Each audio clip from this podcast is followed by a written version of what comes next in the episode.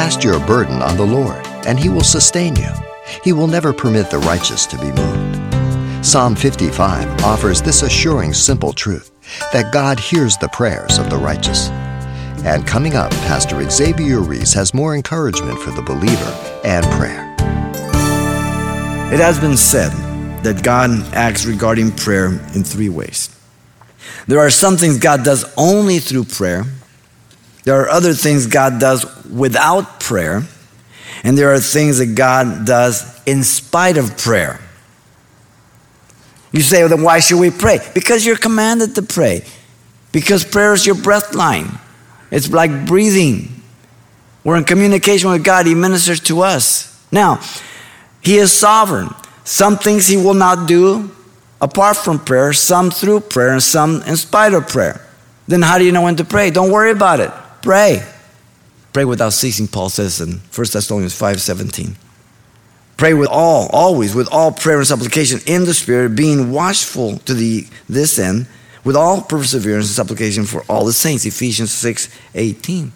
Prayer will open our eyes, allow us to see the things of God.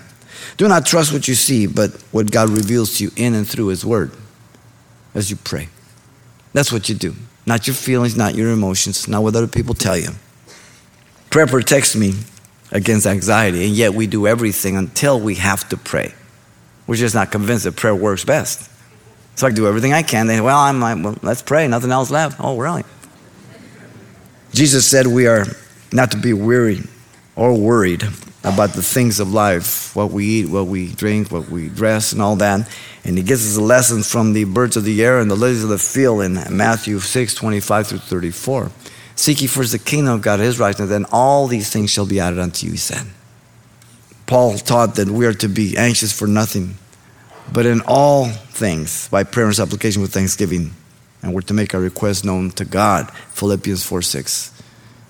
It's when you go in your closet, it's you and Him, no one else. It's not for parading or anything.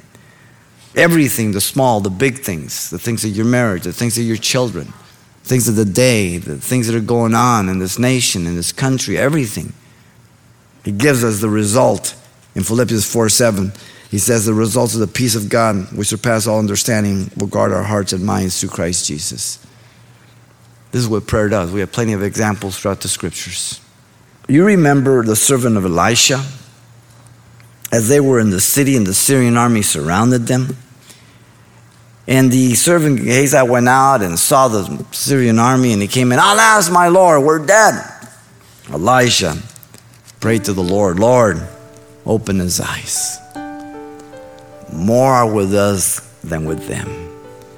It was prayer that opened the eyes of the servant. This is exactly what will happen when we go to God in prayer. If we will wait upon Him, if we go to Him. You've been listening to Simple Truths with Pastor Xavier Reese, a daily devotional of the enriching and precious truths found in God's Word. We're glad you've joined us and want to mention that today's message, as always, is available on CD for anyone who gets in touch.